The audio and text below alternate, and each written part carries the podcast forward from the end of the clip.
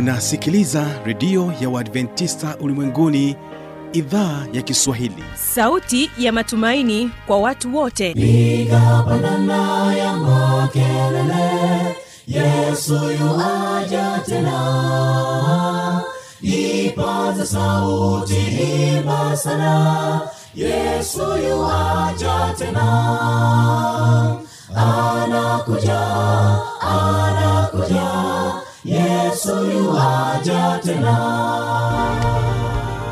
Hii ni sauti ya matumaini kwa watu wote.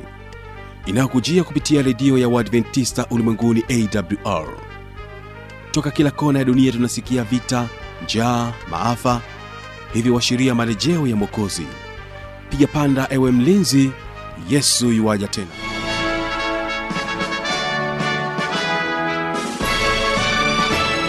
hujambo na karibu msikilizaji wa redio adventista ulimwenguni awr inayokutangazia kupitia masafa mafupi ya mita bendi 25 kumbuka unatupata pia kupitia morning star fm na kwa mtandao wetu wa www org.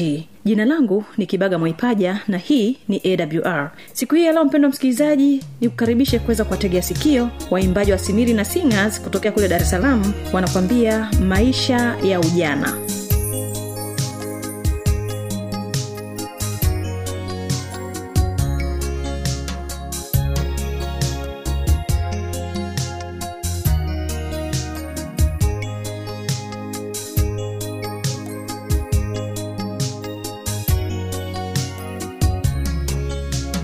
maisha ya ujana ni ubatili tena na mambo yake ni kama moshi tena yanatoweka kwa haraka sana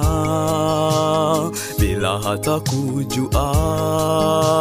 Ni fumbo kwa wengi maisha ya ujana ni ubatili. Tena na mambo yake ni kama moshi. Tena yanatoweka kwa haraka sana bila hata kujua ni fumbo kwa wengi.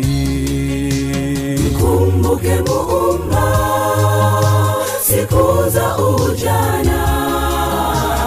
Kabla zijaja siku zilizo mbaya mkumbuke muumba siku za ujana zijaja siku zilizo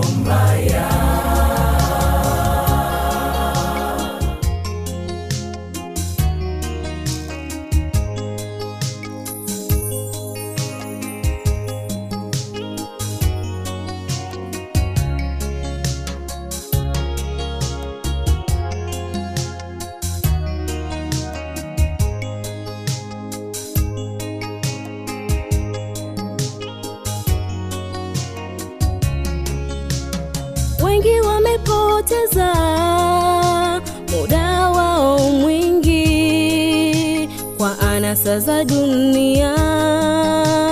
Ulevi uzinzi pia uasherati ndizo kazi zao.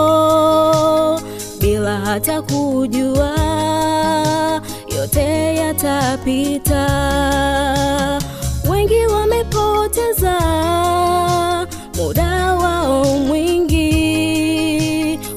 anasa za dunia. Ulevi uzinzi pia uasherati ndizo kazi zao. Bila hata kujua yote yatapita.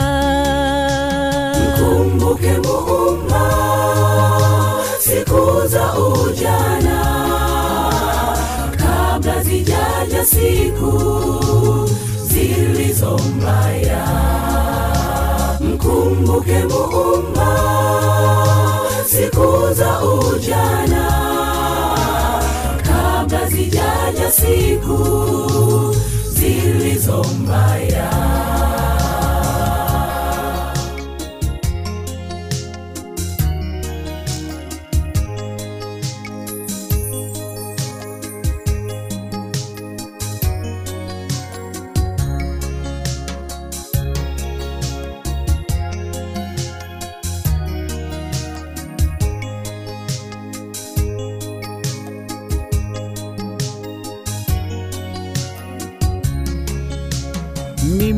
nimeamua ujana wangu nitumike kwa yesu siku zangu zote. Maana natambua muda si mrefu mazuri ya dunia yatatoweka. Mimi nimeamua ujana wangu. Nitumike kwa yesu siku zangu zote. Maana natambua muda si mrefu. Mazuri ya dunia yatatoweka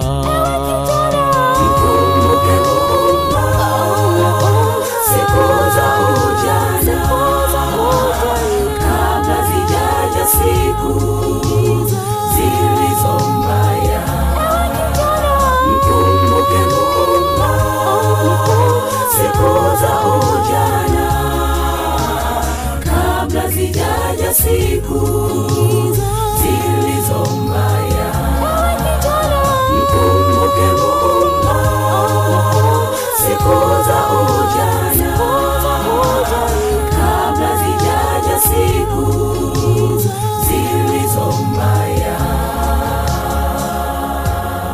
sana waimbaji kwa ajili ya wimbo huo mzuri ambao unatupatia nafasi ya kuweza kuingia moja kwa moja katika kipindi hiki cha vijana na maisha. Na hii leo tutakuwa naye mchungaji david makoe ambaye yeye ana mada inayosema usiwe na haraka unapochumbia. Ni kusii uweze kumtegea sikio.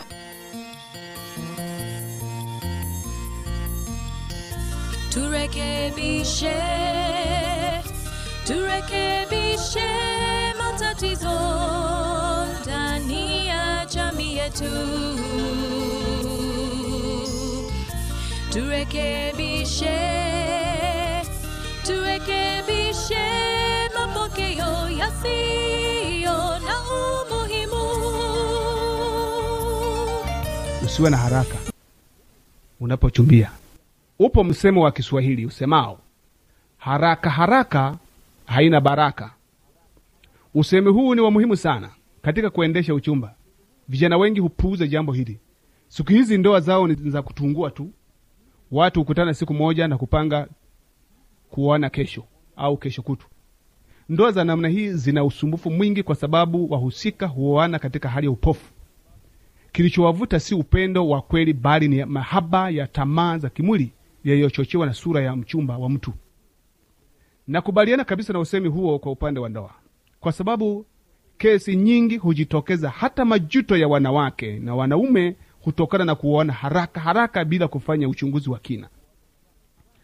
Naweza kusema usemi wangu binafsi kuwa funga ndoa haraka vunja haraka.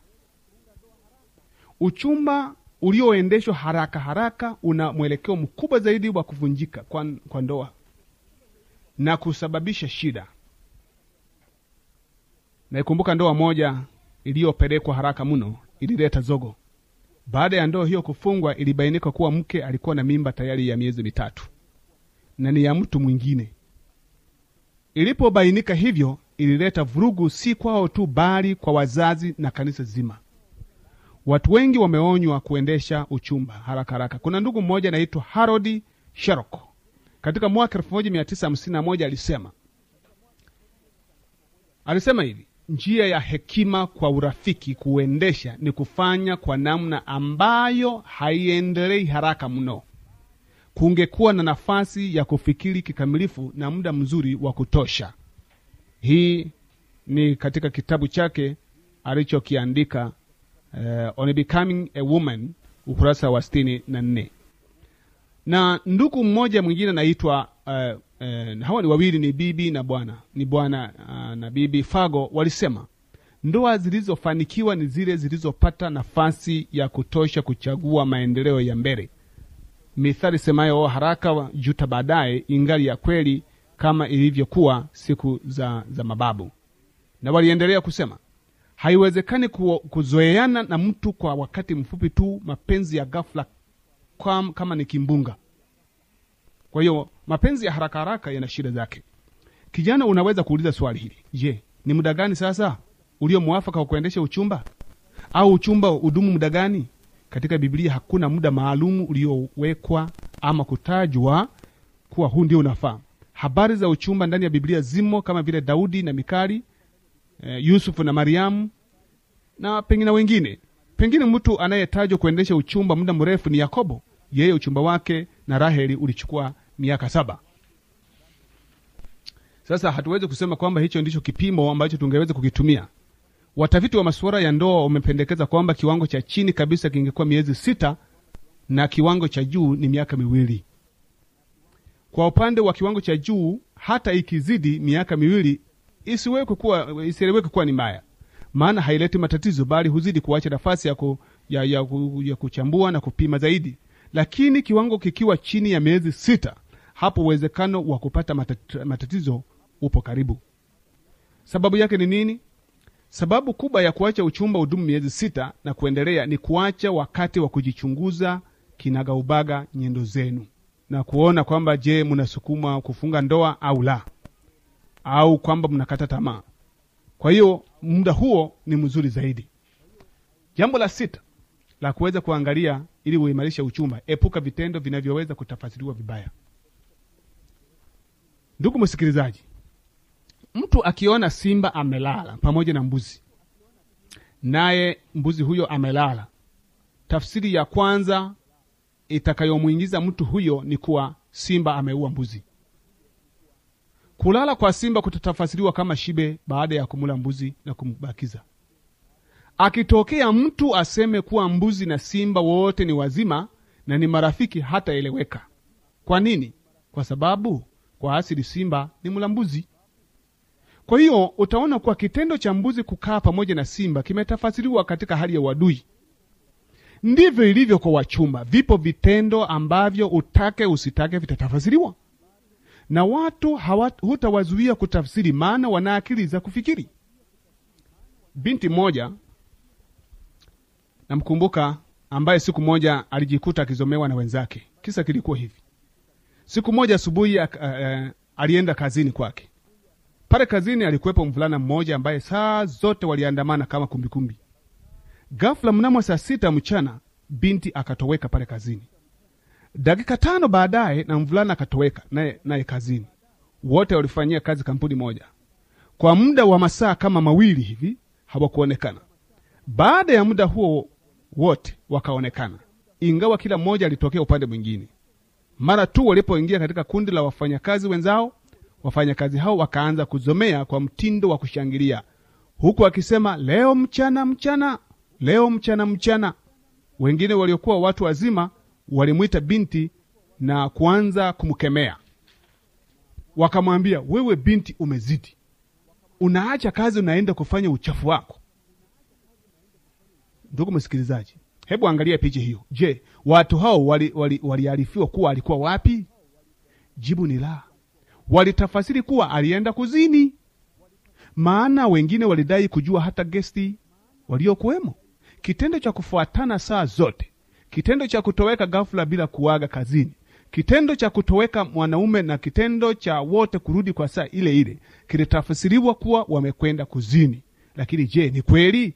Hakuna mwenye uhakika yaweza kuwa kweli au la? Ni kusii uweze kutegea sikio tangazo kutoka studio. Tangazo tangazo tangazo idhaa ya kiswahili ya redio adventista ulimwenguni awr inapenda kumtangazia msikilizaji wake kuwa kutakuwa na mahubiri ya effort kwa njia ya redio kwa muda wa siku ishirina moja kuanzia tarehe kumi na tatu mwezi wa kumi mwaka elfu mbili na kumi na tisa mpaka tarehe mbili mwezi wa kumi na moja mwaka elfu mbili na kumi na tisa.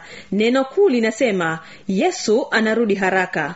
Mahubiri haya yatata kwako na mchungaji christopher ongani mkurugenzi wa vyombo vya habari vya kanisa. Mungu akazitaja amri zake kumi. Wigo ambao ungewalinda wanadamu dhidi ya uwasi wigo ambao ungewaweka katika mikono salama ya mungu. Taja amri kumi ya kwanza inasema usiwe na miungu mingine ila mimi. Muda ni kuanzia saa mbili kamili usiku kupitia masafa mafupi ya mita bendi ishirini na tano. Vile vile saa tatu na dakika kumi na tano kupitia morning star fm radio. Nyote mnakaribishwa. Wanaume na wanawake katika uchumba mara nyingi hawajali vitendo vinavyoweza vinavyoweka picha mbaya kwa jamii mara nyingi wasichana ndio wanaopata majaribu ya kutojali hali hii.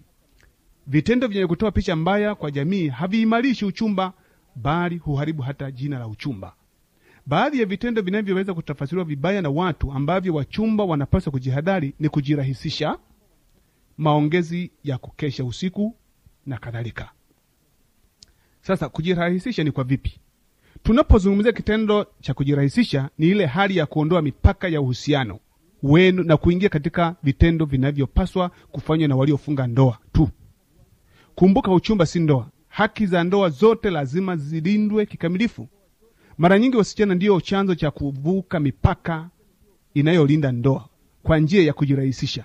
Si vema msichana kumruhusu mvulana kukufanyia kitendo kama vile kupapasa matiti yako eh, sehemu za nyuma na sehemu nyingine nyeti kujirahisisha kwa namna hii hadi mchumba wako akavuka mpaka hukufanya usahau sheria ya mungu na utageuka kuwa mhanga wa mahaba na sheria ya mungu ikisahaulika utakatifu hupotea na heshima pia.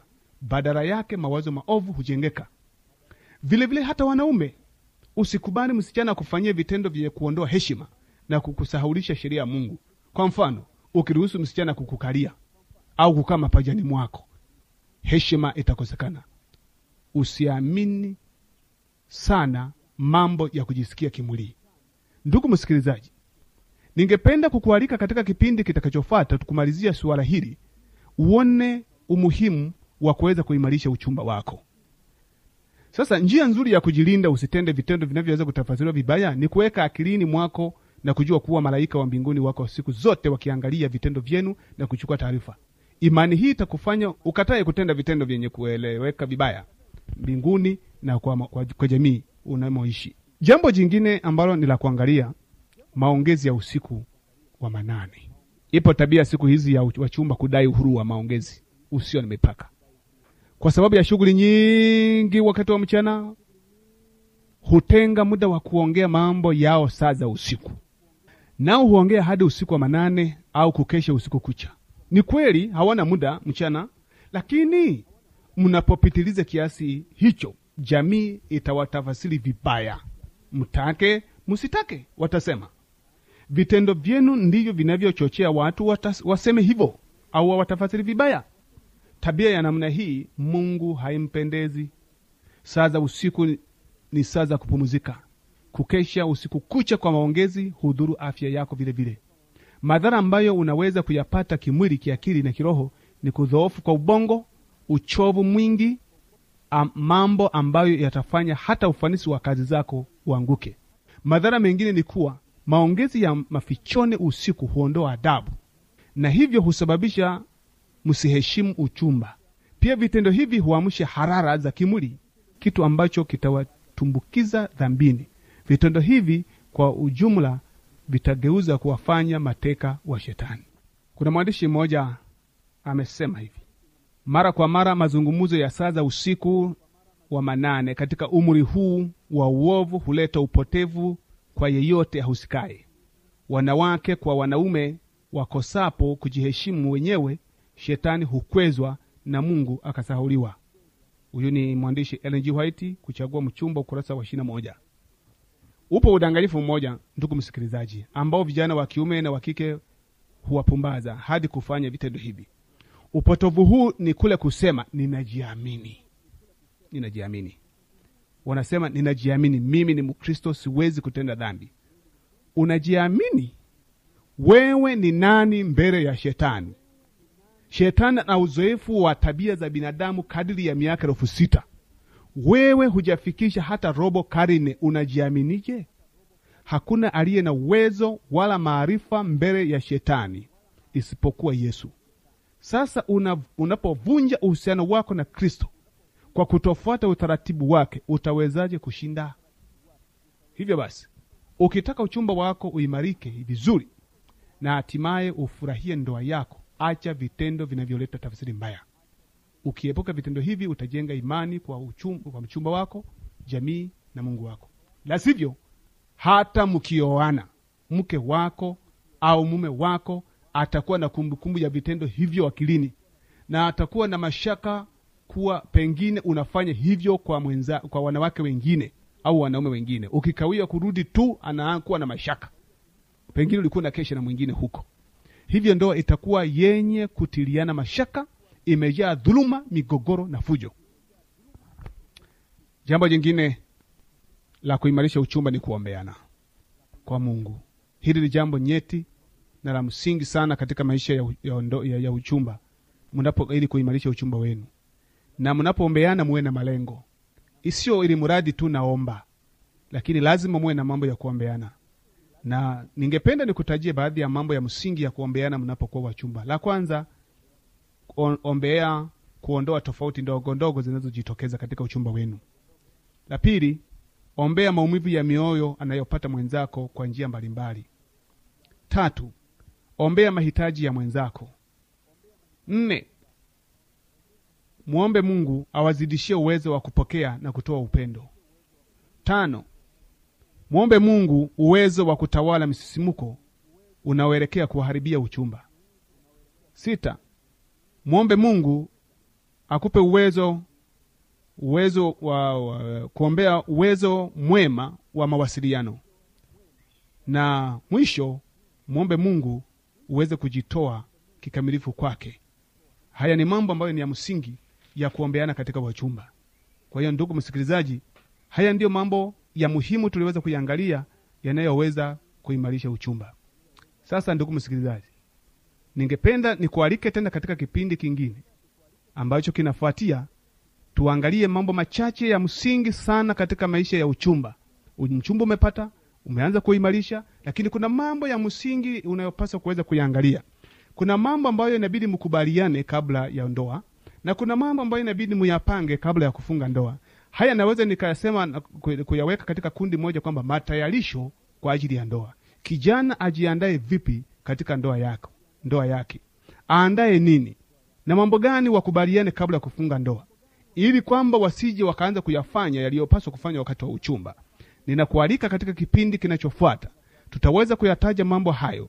Hebu uweze kuwa tayari kwa kukaa kando ya redio yako ili uweze kusikiliza mambo haya. Ni vipindi vya muhimu na ikiwezekana alika marafiki zako na hata wazazi wako we uweze kualika mkae karibu ili mambo haya muweze kuyasikia. Na mungu ataweza kuwabariki katika jina la yesu. Amen.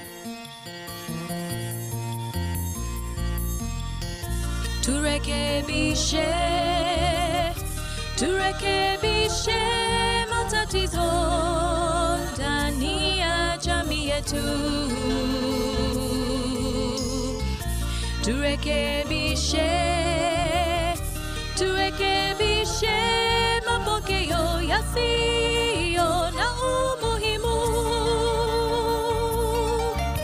asante sana msikilizaji kwa kuwa pamoja nami katika kipindi hiki cha vijana na maisha. Nikukaribishe uweze kutuambia kama utakuwa na maswali maoni ya changamoto basi anwani hii hapa. Redio adventist ulimwenguni awr sanduku la posta 172 morogoro tanzania. Anwani yetu ya barua pepe ni kiswahili at awr org. Namba zetu za mawasiliano ni kama zifuatazo. Simu za kiganjani namba 767 56882 au 784 nne ishirini na tisa sabini na mbili tisini na saba. Ukiwa nje ya Tanzania, kumbuka kuanza na namba kiunganishi alama ya kujumlisha 255. Unaweza kutoa maoni yako kupitia Facebook kwa jina la AWR Tanzania. kumbuka kesho ni sera za ndoa usipange ukikosa naamini ya kwamba utaweza kubarikiwa katika sehemu ya pili ya mada yetu iliyokuwa inasema ndoa kumbuka ulikuwa nami mtangazaji wako kibaga mwaipaja na hii ni awr msikilizaji wategesikio waimbaji wa kwaya same kutokea kule kilimanjaro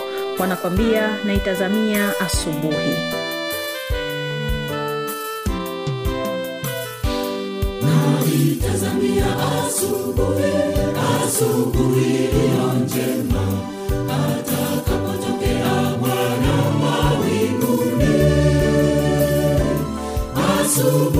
ya utukufu, watakatifu twaingojea. Ndugu, utakuwepo asubuhi? Naitazamia asubuhi, asubuhi iliyo njema, atakapotokea Bwana mawinguni. Asubuhi ya utukufu, watakatifu twaingojea. Je, ndugu, utakuwepo? Asubuhi,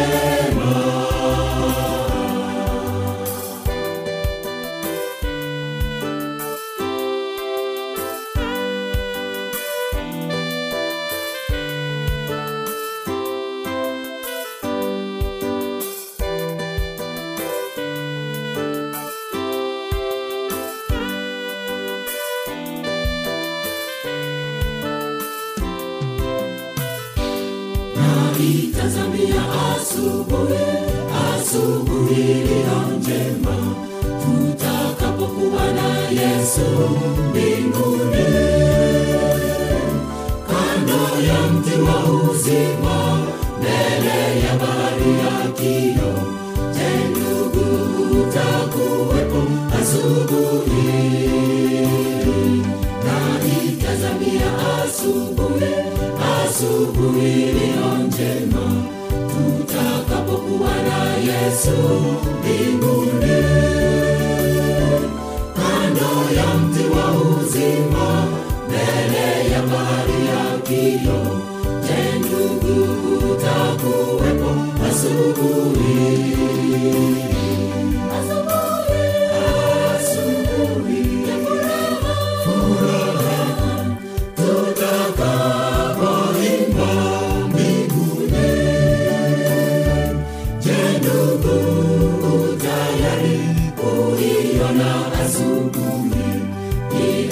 Mungu